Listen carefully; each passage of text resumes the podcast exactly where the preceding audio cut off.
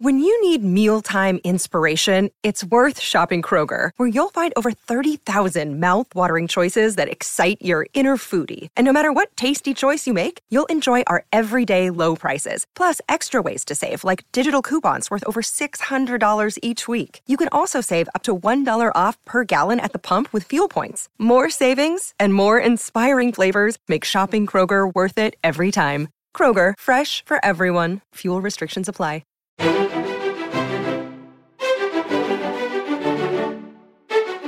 Francis Chan has been a pastor for over 30 years. He's a New York Times bestselling author of several books, including Crazy Love, Letters to the Church, and Until Unity. Francis and his wife Lisa have been married for nearly 30 years, and they've co authored You and Me Forever. Currently, Francis is in Northern California. He's teaching and discipling the next generation of pastors and leaders.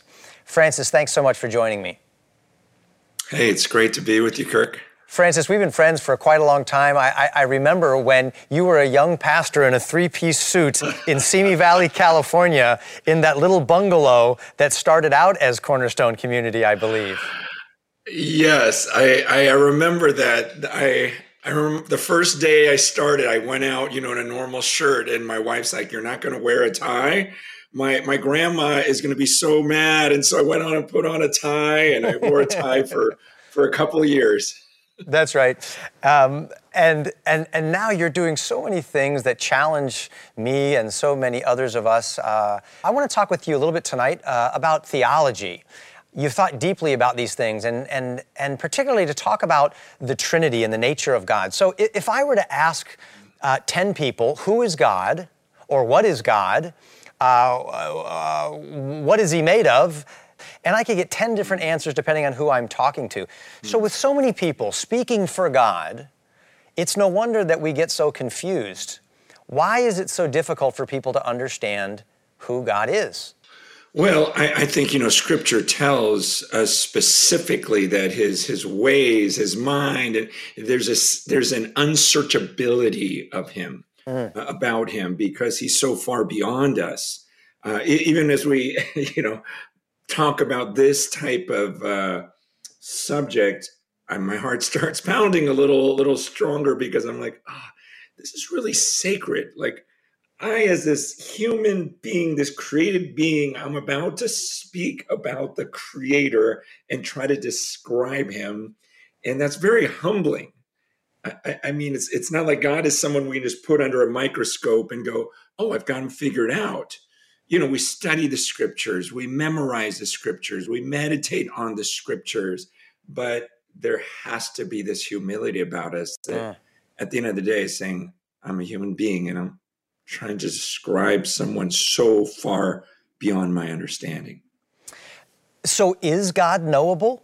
Can we understand who he is? And if so, how? Yeah, I, I mean, you know, you go back to uh, Deuteronomy, and and God explains that there are things like in Deuteronomy uh, 29, 29, the secret things belong to the Lord our God, but the things that are revealed belong to us and to our children forever, that we may do all the words of this law.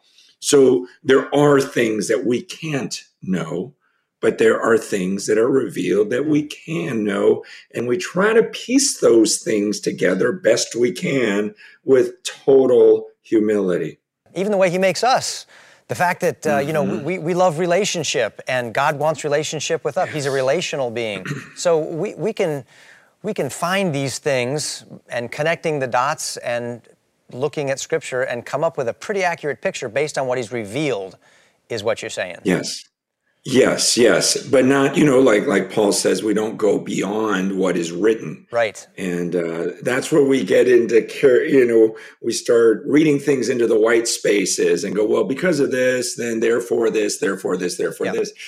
Let's let's be real careful and that's right. And I think I used to look at God like I could figure him out. Right. Is you know I, I take this book and I'm like okay if I look at this you know well enough and studied hard enough, I'm going to figure him out. And I would forget, okay, wait a second. What am I talking about?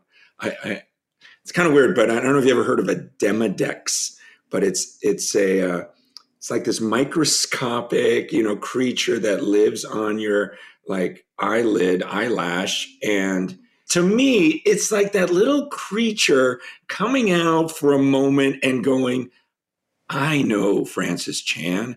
I've got him figured out. You know, I know Kirk Cameron. I'm like, no, you're a little creature in the socket of one of my eyelashes that comes out at night for a few seconds. You don't know the tiniest bit about me. Like, like you, yes, you can figure out some truths, but that's the way I look at God. I go, gosh, here's this eternal being in the heavens. And and here i am this this finite creature that he made and only thing i can know about him. I want to come humbly like this little creature that goes okay he revealed this about him.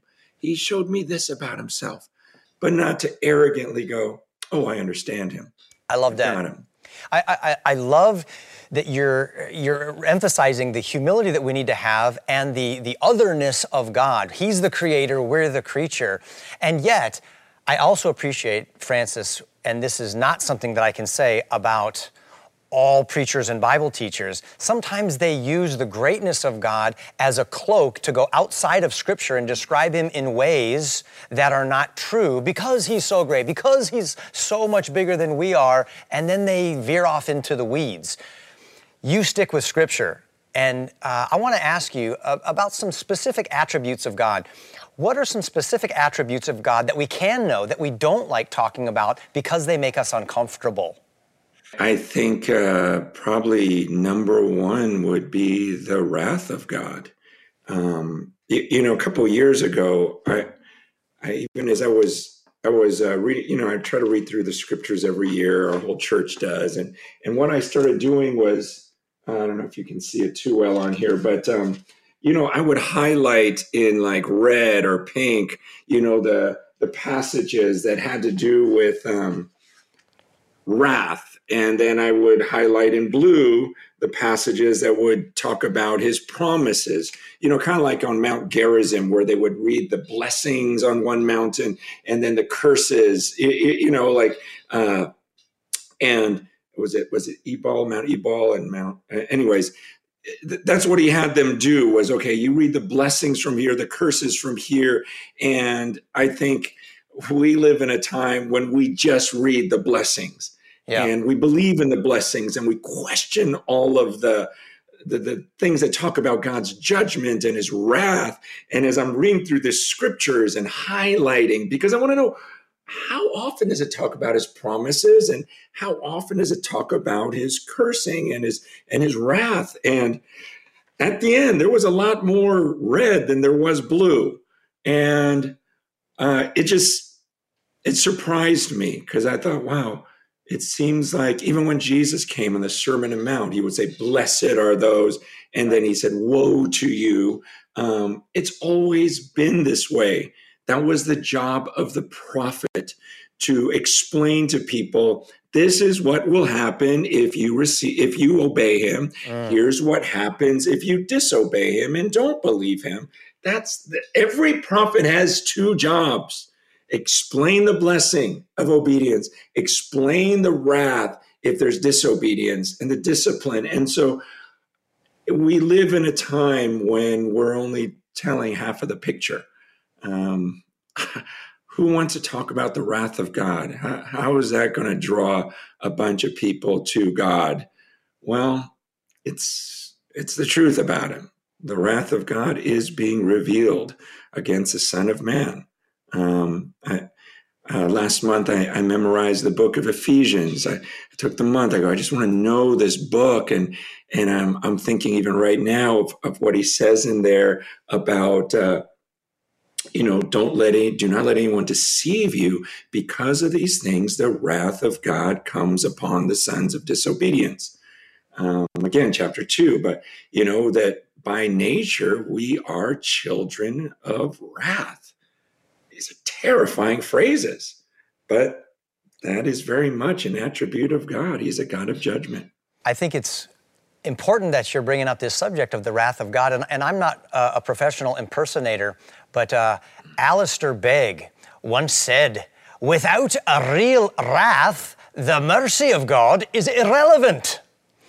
And, and that's so true, right? We love talking about the mercy yeah. of God. We love talking about the grace of God. But you don't need mercy, you don't need grace yeah. if there is not sin that violates the holiness of God, resulting in wrath that we need to be rescued from, right? So that oh, actually yeah. is the setup for mm-hmm. the punchline or the uh, you know the home run yes. of mercy and grace. Yes, yes. I mean, by nature we were children of wrath. Then the very next verse, but yeah, God being rich in mercy because of his great love with which he loved us, that even while we were sinners, I, I mean, that's even when we're dead in our trespasses, he, he sends Christ. I mean, this, this is that, but God being rich in mercy. That's who he is. We have a God who wants to show mercy. So we yeah. were by nature children of wrath, but because we have a God who is, by definition, by who he is, it's an attribute. It wasn't just something he did at one point, it is who he is. He is rich in mercy. And because he has this great love for us, he made us alive together with Christ. Even when this is what motivated it was his love, it was his mercy. Francis, I was recently um, in the presence of someone who gave a, a, a, very motivating message at a dinner, and, and in it, he was um, explaining how he believed that, that God, uh, Jesus, spent his life and died for people who didn't even know what they were worth. And there was something inside of me that said, well, w- wait a minute, I, I, think there's something a little bit off about that. And when I think of the, the message of the gospel, and I think of the holiness of God, and I think of the sinfulness of, of man, that mm-hmm. we're by nature children of wrath, I think the message of the gospel actually demonstrates the value of grace in that while we were yet sinners, Christ died for us, not that he died for yeah. people who don't know what they're worth. I think yeah what we're actually worth is what puts His grace on display when He saves us in spite of who we are and what we deserve. Am I on track there or am I off? I'm with you, Kirk. Probably the first thing I think about in Ephesians when he's saying, sorry, I'll be quoting a lot of Ephesians, but it's just so rich and so in my mind. But it's saying, even as he chose us in him before the foundation of the world, mm. that we should be holy and blameless before Him. In love, He predestined us for adoption as sons. And I go, wait, so before you, wait a second, before you create, before the foundation of the world, before you said earth, you chose me in Him to be holy and blameless in your sight. I, I, mean, I think about the mind of God and I'm just going, Lord, I, am having a really hard time believing this passage because it's saying that you chose me and before the foundation of the world, and in love you predestined us for adoption as sons in Christ Jesus, according to the purpose of your will, to the praise of your glorious grace. Like this is this is outrageous. What what kind of God are you? This this love is outstanding. It's it's it's like nothing on this earth. But then I do also, there's this other side where I go, wow, I am worth something to you, God. And my parents died before I could really know them, except for my dad who didn't want to know me. And and so you just you've got rejection all your life. And then you read about these scriptures about this father, this heavenly father who has loved you from the beginning of time and and you look at what he has sacrificed and you you wow i'm worth something like someone actually cares that i'm alive um, and i think there's people like myself who grew up for years just going no one really cares if i'm dead or alive in fact i think most of the people would rather me be dead and um, uh. and it's the idea of, of feeling worth is just new for some of us. and you go, wow, they actually care about me. And, in over time, I, am not saying poor me, no one loves me. I'm just saying you grew up. If you grow up in that way, it's easy to understand the passages of scripture that tell you you're a sinner and you're, you know, you're a child of wrath and you go, I get it, I get it, you know. Um, but the other passage that have to do with a God who loves you and um, sacrificed so much yeah. for you, that feeling of worth, I don't know if we know how to explain it well. We're just saying, ah, it it feels good to be wanted. This is why I love talking with you, Francis, because you're helping us process these things, and uh, and it's just fantastic. When we come back, we're going to talk about the role of the Holy Spirit and Francis's popular book on the topic, Forgotten God.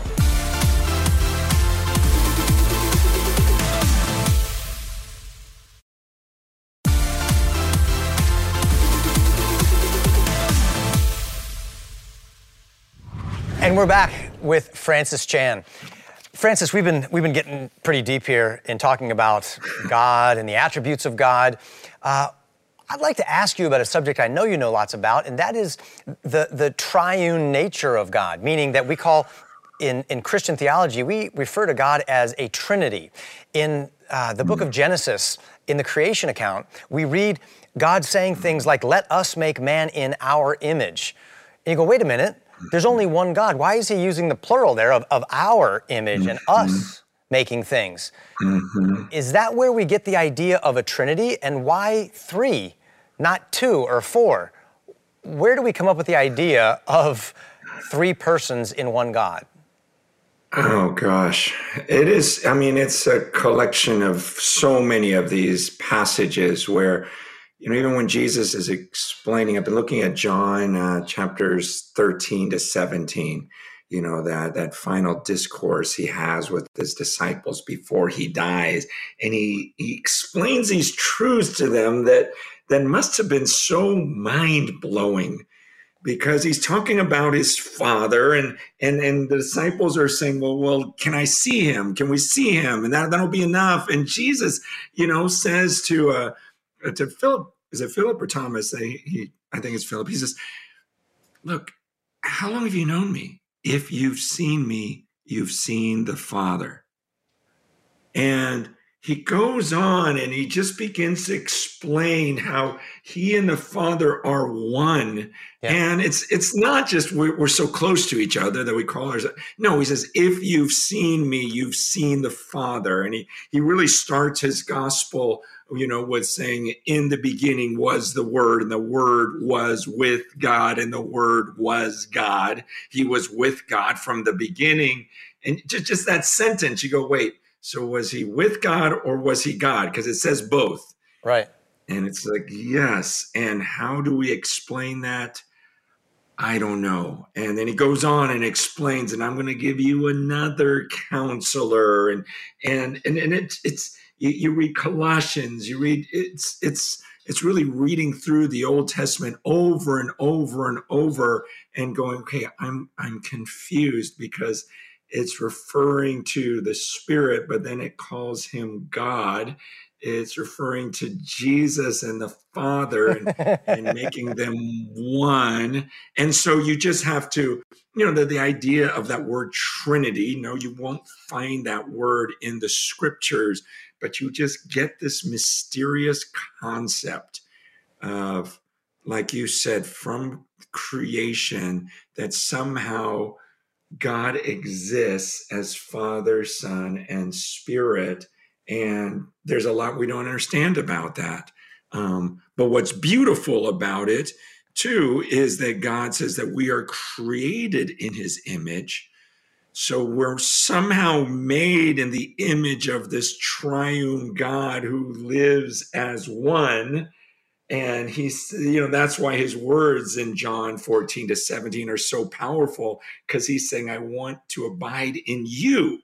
You know how the three of us are together, you know, or or we are one. He goes, I'm inviting you into this oneness with me, where the Father and Son will, will abide in you and the Holy Spirit who is with you, he will actually be in you.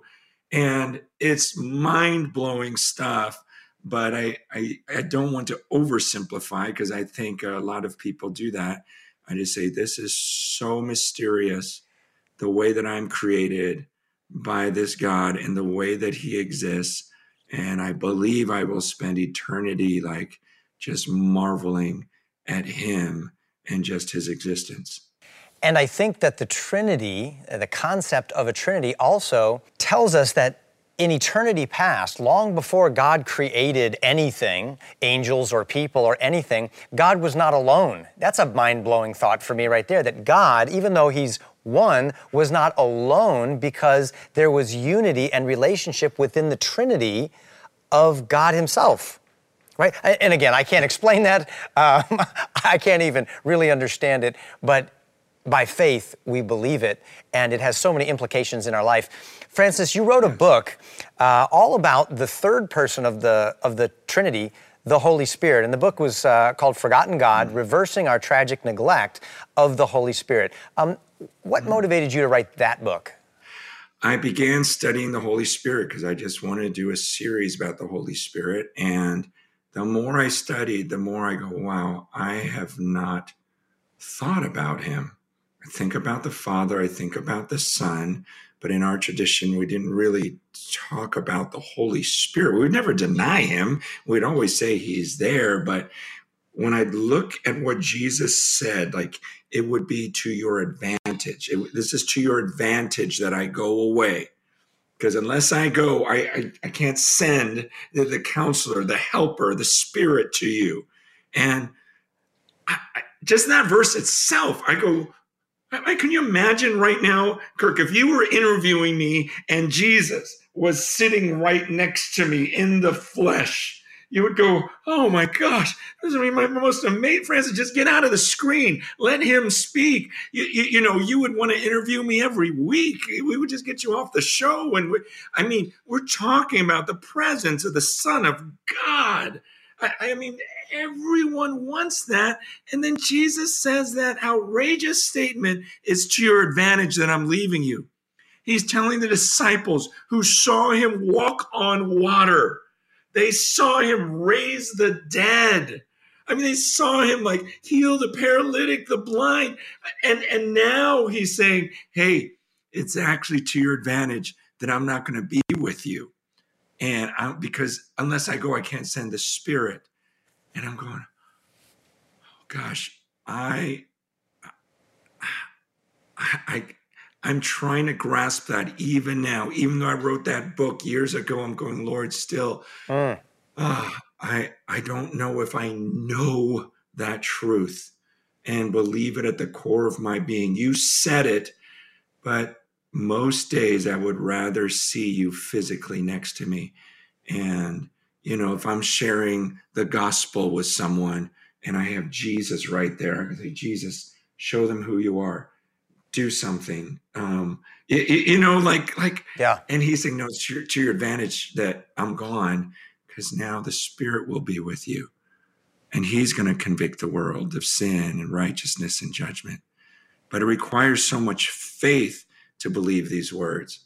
And so I just feel like, gosh, I've, I'm still missing out on this. I still want to know the Holy Spirit like the Bible describes him. And that's not just by studying about him more. Um, it's it's seeking, it's dwelling, it's it's just begging him, Father, I, I want to know what this means. Christians in the family of faith have no problem talking about the Father.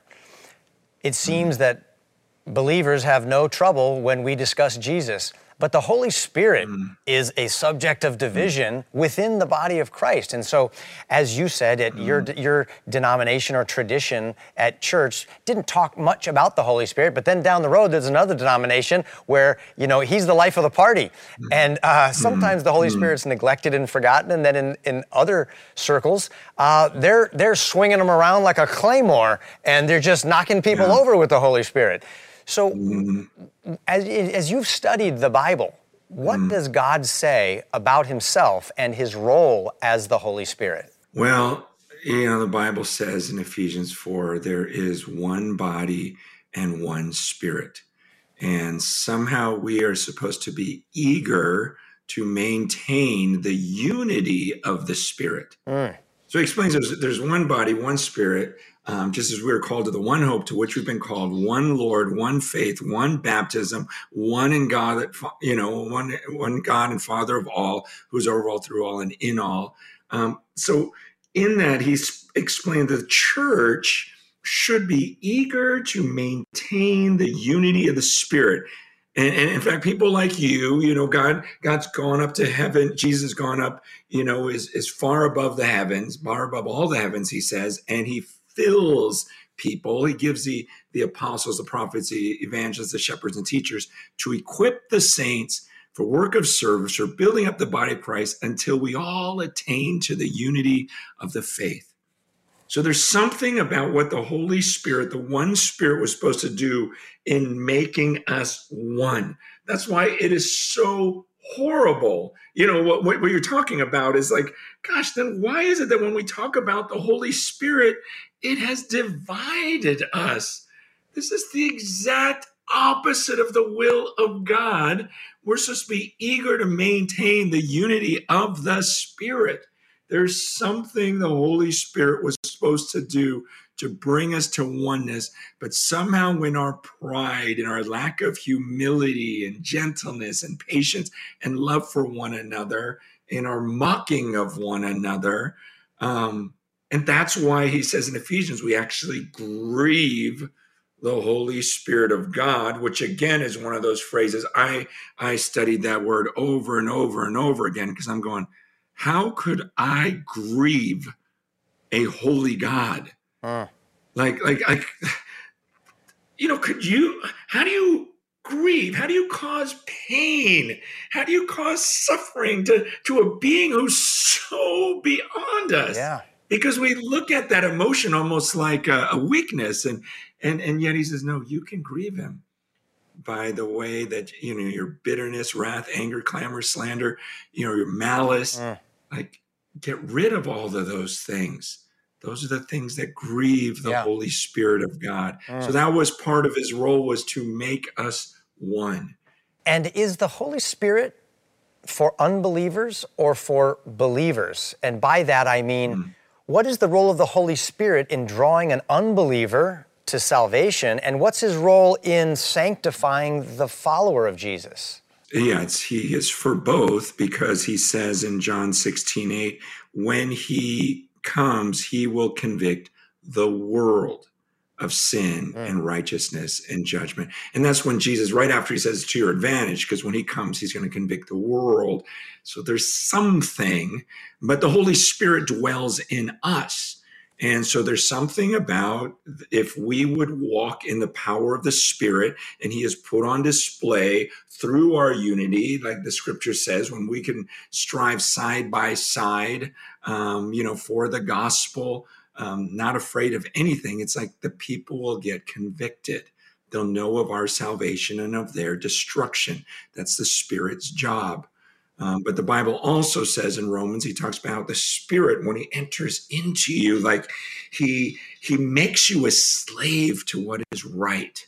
Um, so so he changes who you are uh, in the sense of um, I think of Second Peter two when he talks about you you know like a dog returning to its vomit or a pig going back to the mud because that's their nature. You can wash off a pig and it'll run back to the mud. But what the spirit does is he actually changes your nature to where you were uh, you were a slave to sin, but now you're a slave to righteousness. Mm. So once a spirit enters you, now you go and you get your feet a little muddy and you're like, I don't like this anymore. I'm not at peace because I'm not a pig. The spirit changed me and I don't like the mud. I'm a slave to what is right. Doesn't mean I'm not tempted in my old life, but once we start dabbling, and some you know exactly what I'm talking about, there's no peace because you're going, this is not who I want to be. This is not who I want to be anymore. That's who I used to be. And I used to love it and crave it and be okay with it. Um, but now the Spirit has entered into me and He's made me a slave to what is right.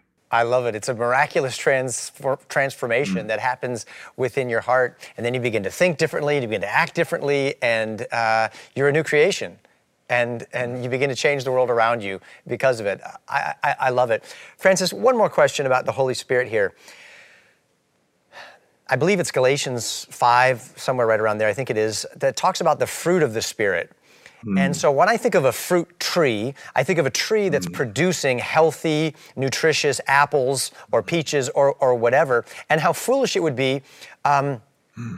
if, if, if we as uh, gardeners ran around trying to hang fruit on a tree. We, we don't want mm. plastic fake fruit. We don't want to manufacture mm. our own fruit. We want the tree to produce it organically. So, as a Christian, yeah. how do I not just try to be more patient, but actually allow the Spirit to cause me to be patient mm-hmm. and to be more loving and joyful and kind and gentle and faithful. Mm-hmm. I, I, think of when you ask, I think of Second Peter chapter one, verse three, where it says, His divine power has granted to us all all things that pertain to life and godliness through the knowledge of him who called us to his own glory and excellence by which he has granted to us his precious and very great promises. So through them you may become partakers of the divine nature, having escaped from the corruption that is in the world because of sinful nature. So first he says, look, his divine power granted this to you so that through his promises, so you know scriptures, you, you become partakers of the divine nature, escaping this corruption. But then the very next verse says this for this very reason, make every effort to supplement your faith with virtue and virtue with knowledge. So so here he says this thing that happens to us in that he grants us this this power and we have everything that pertains to life and godliness and we can actually become partakers of the divine nature but it's not just this passive thing that happens to us because the result is he says make therefore make every effort to supplement so there is something on our part that works in cooperation with the spirit that it's not one or the other, but it is absolutely God has to do a miracle in me. But then I, in turn, also make every effort in striving for these virtues. And so, yes, it is a, a fruit of the Spirit, but I didn't want anyone to think that that means it's there's no active involvement on our parts and we can just passively then well a tree doesn't work you know it just happens it's like, yeah, okay, but the scriptures say that we're supposed to make every effort and we're supposed to strive for this holiness, this this righteousness, this purity, and we're supposed to flee immorality. So there's there's human responsibility. Francis, this is so good. We'll continue our conversation about the Godhead after the break. Don't go away.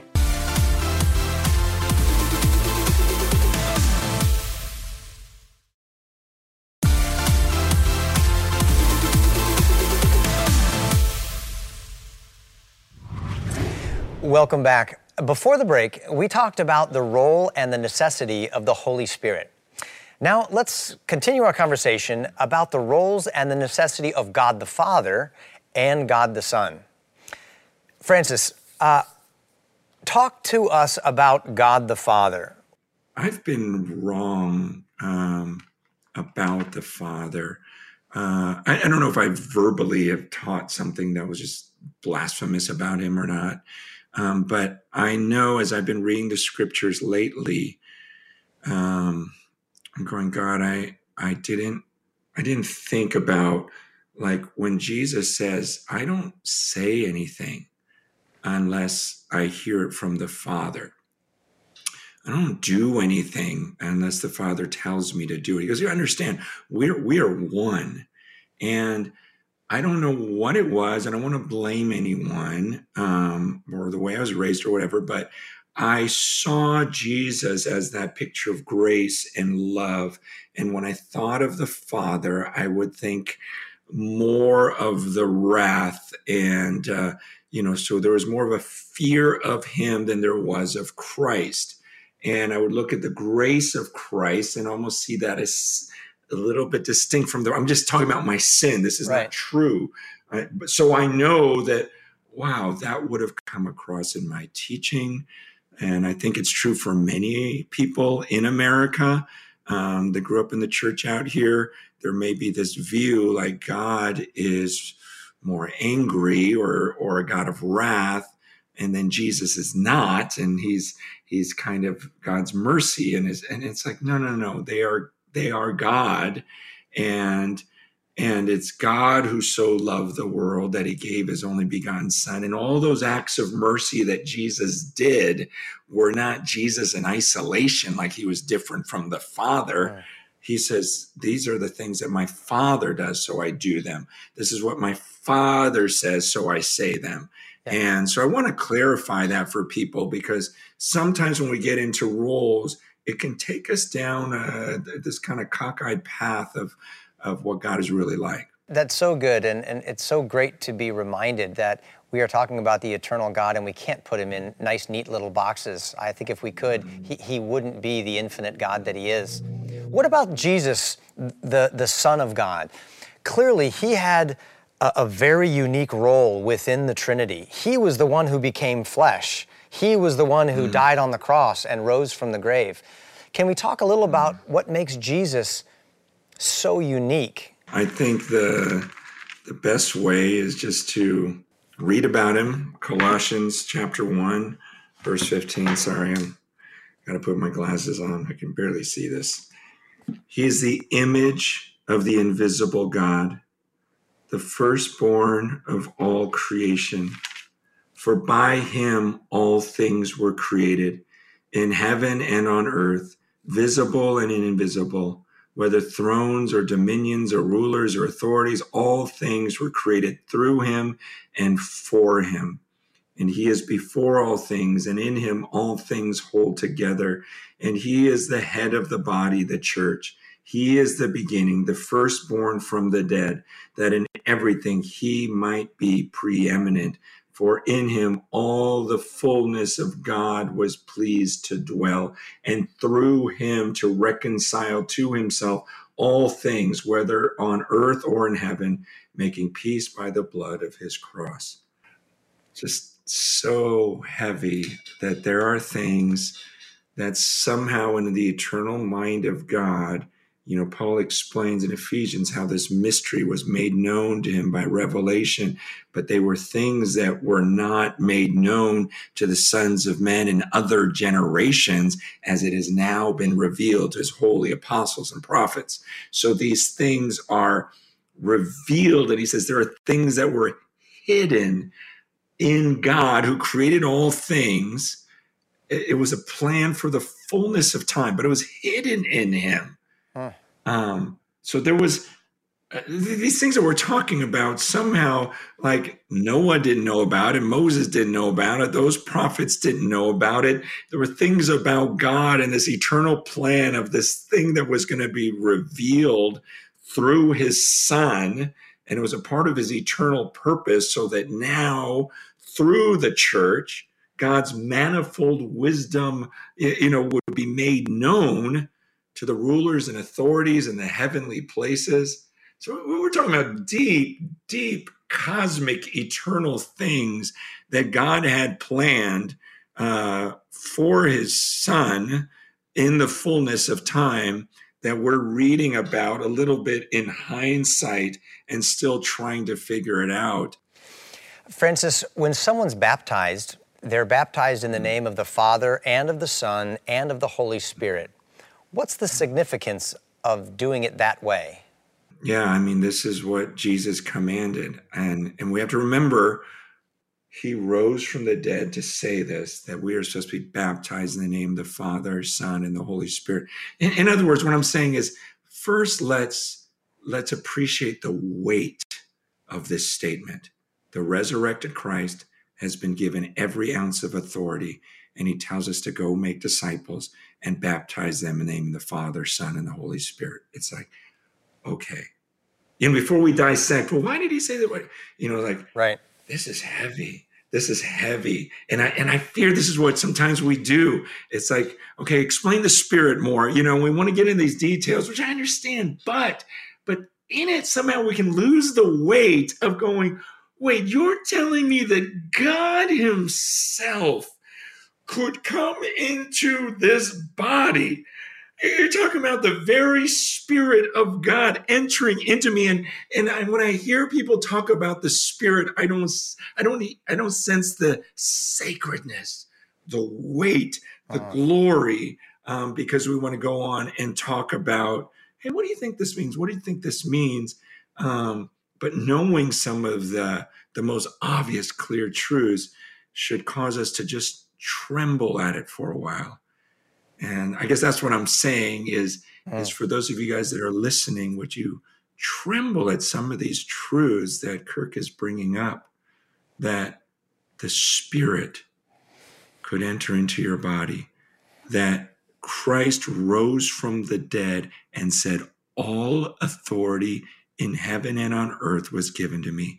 And I'm giving you this command make disciples and, and, and baptize them in the name of the Father, Son, and Holy Spirit. And just to tremble at that command and go, yeah. Whoa, he said that. Let's go do that.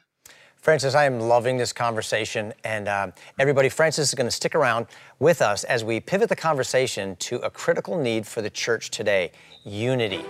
He's spent a significant amount of time examining this, and together we're going to talk through how you and I can be a part of this biblical call. We'll be right back.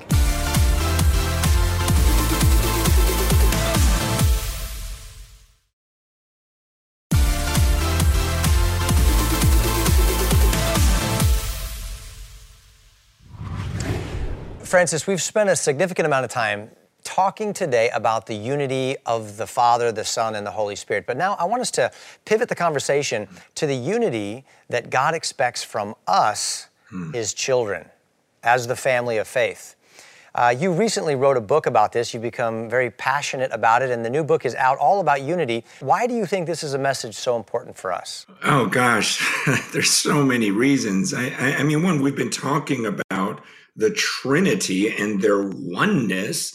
And so we as believers are supposed to take on that type of oneness with, with one another, with those we can actually see. I mean, this was God's design. This was this was Jesus's high priestly prayer in John 17, you know, right before the cross. He's begging that we become perfectly one. Mm. But then if you look at the church in America, you go, oh my gosh, we're so splintered. Yeah. And the, I mean, the, the, Bible says, I and them and you and me, I believe it's John 17, 23.